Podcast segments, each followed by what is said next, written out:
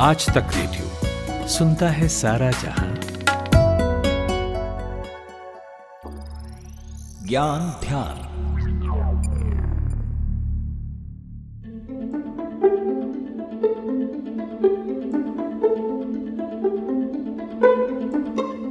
कई web series में आपने देखा होगा कि पुलिस अपराधियों को बहुत धोती है। उसके बावजूद अपराधी मुँह तक नहीं खोलते। वे अपराधियों से सच उगलवाने के लिए कई पैतरे अपनाते हैं। झूठ पकड़ने के लिए जिन खास तकनीक का इस्तेमाल किया जाता है, उसमें से एक है नार्को टेस्ट। एक पॉलीग्राफ है और एक है ब्रेन मैपिंग टेस्ट। आज हम बात करेंगे कि नार्को टेस्ट क्या होता है। ये कैसे किया जाता है और क्या जिसका नार्को टेस्ट होना है, उसकी सहमति भी लेना ज़रूरी है? मेरा नाम प्रतीक वाघमारे है और आप सुनना शुरू कर चुके हैं ज्ञान ध्यान। अपराधी या आरोपी से सच उगलवाने के लिए पुलिस नार्को टेस्ट का इस्तेमाल करती है।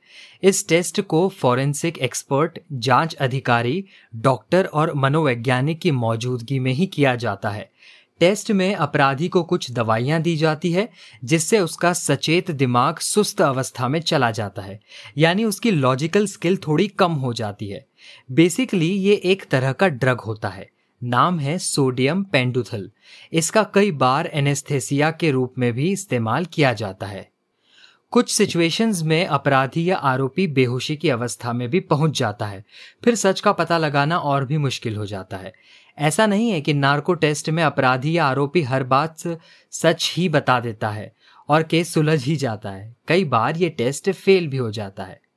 अच्छा इस टेस्ट को करने से पहले उस व्यक्ति का परीक्षण करना भी ज़रूरी है। किसी भी अपराधी या आरोपी का नार्को टेस्ट करने से पहले उसका फ़िज़िकल टेस्ट किया जाता है, जिसमें यह चेक किया जाता है कि क्या उस शख्स की हालात इस टेस्ट के लायक है या नहीं। यदि वो बीमार अधिक उम्र या शारीरिक और दिमागी रूप से कमज़ोर है तो इस टेस्ट का परीक्षण नहीं किया जाता है। उसकी सेहत, उम्र और जेंडर के आधार पर उसको नार्को टेस्ट की दवाइयाँ दी जाती है। इस टेस्ट को काफ़ी सोच विचार करने के बाद ही किया जाता है, क्योंकि कई केस में इस टेस्ट के दौरान दवाई के अधिक डोज के कारण व्यक्ति कोमा में जा सकता है या फिर उसकी मौत भी हो सकती है। अब बात करते हैं कि नार्को टेस्ट किया कैसे जाता है। पहले तो अपराधी या आरोपी को सोडियम पेंडुथल या सोडियम अमाइटल का इंजेक्शन लगाया जाता है, जिसे ट्रुथ ड्रग का नाम भी दिया गया है। इस दवा का असर होते ही वो ऐसी अवस्था में पहुँच जाता है जहाँ पर वो ना तो पूरी तरह से बेहोश होता है और ना ही पूरी तरह से होश में रहता है। इस कंडीशन में ना तो कोई बहुत ज़्यादा और तेज़ी से भी नहीं बोल पाता। अब ऐसी स्थिति में उस व्यक्ति से फिर केस से संबंधित प्रश्न पूछे जाते हैं। क्योंकि आप भी जानते हैं कि ऐसी स्थिति में कोई व्यक्ति झूठ उतनी आसानी से नहीं बोल पाएगा और जो बताएगा वो सच ही होगा। इसकी संभावनाएँ बढ़ जाती है। अब एक ब्रेक लेते हैं और फिर बात करेंगे कि जिसका नार्को टेस्ट होना है, क्या उसकी सहमति लेना ज़रूरी है? दिन भर की हलचल के बाद जब शाम ढल जाए तो चले आइए आज तक रेडियो पर। खबरों के सबसे अहम पड़ाव तक ले चलेंगे आपको। तसल्ली से बताएँगे कि दिन में हुआ क्या, और जो हुआ उसका मतलब आपके लिए क्या था। फ़ील्ड पर रहने वाले रिपोर्टरों की फौज है हमारे पास, एक्सपर्ट्स का जखीरा है। ये सब होते हैं इस डेली न्यूज़ एनालिसिस पॉडकास्ट में, जिसका नाम है दिन भर सोमवार से शुक्रवार, हर शाम, आज तक रेडियो पर। तो ब्रेक के बाद आपका फिर एक बार स्वागत है। और अब बात करते हैं साल 2010 की।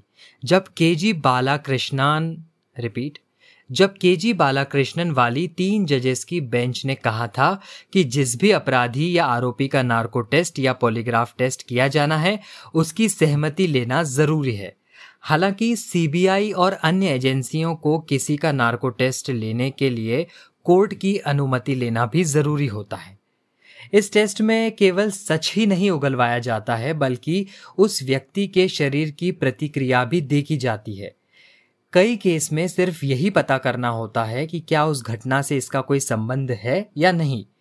एग्जैक्टली exactly ये प्रक्रिया कैसे होती है, ये आपको बताते हैं। जिसका नार्को टेस्ट होना है, उसे कंप्यूटर स्क्रीन के सामने लेटा दिया जाता है, और उसे कंप्यूटर स्क्रीन पर विजुअल्स दिखाए जाते हैं। पहले तो उसे नॉर्मल विजुअल्स जैसे पेड़, पौधे, फूल और फल, ऐसे सब चीज़ें दिखाई जाती है। इसके बाद उसे केस से जुड़ी तस्वीरें दिखाई जाती है। फिर उसकी बॉडी का रिएक्शन चेक किया जाता है। ऐसी अवस्था में अगर दिमाग और शरीर कुछ अलग प्रतिक्रिया देता है तो इससे पता चल जाता है कि वो इस घटना या केस से जुड़ा हुआ है। नार्को टेस्ट की सफलता इस बात पर भी निर्भर करती है कि किस तरह के सवाल पूछे जाते हैं।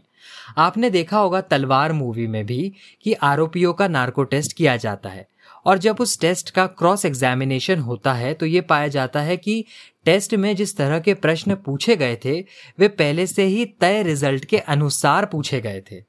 इस प्रकार नार्को टेस्ट के बारे में यह कहा जाता है कि यह टेस्ट कई मुश्किल मामलों में पुलिस और सीबीआई को सुराख अवश्य देता है।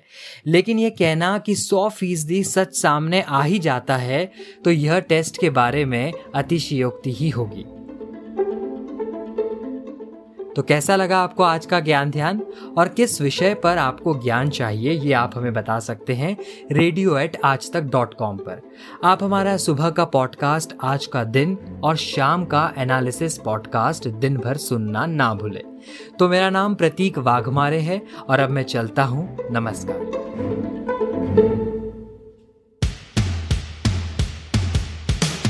आज तक रेडियो आज तक डॉट इन स्लैश रेडियो ये हमारा पता है।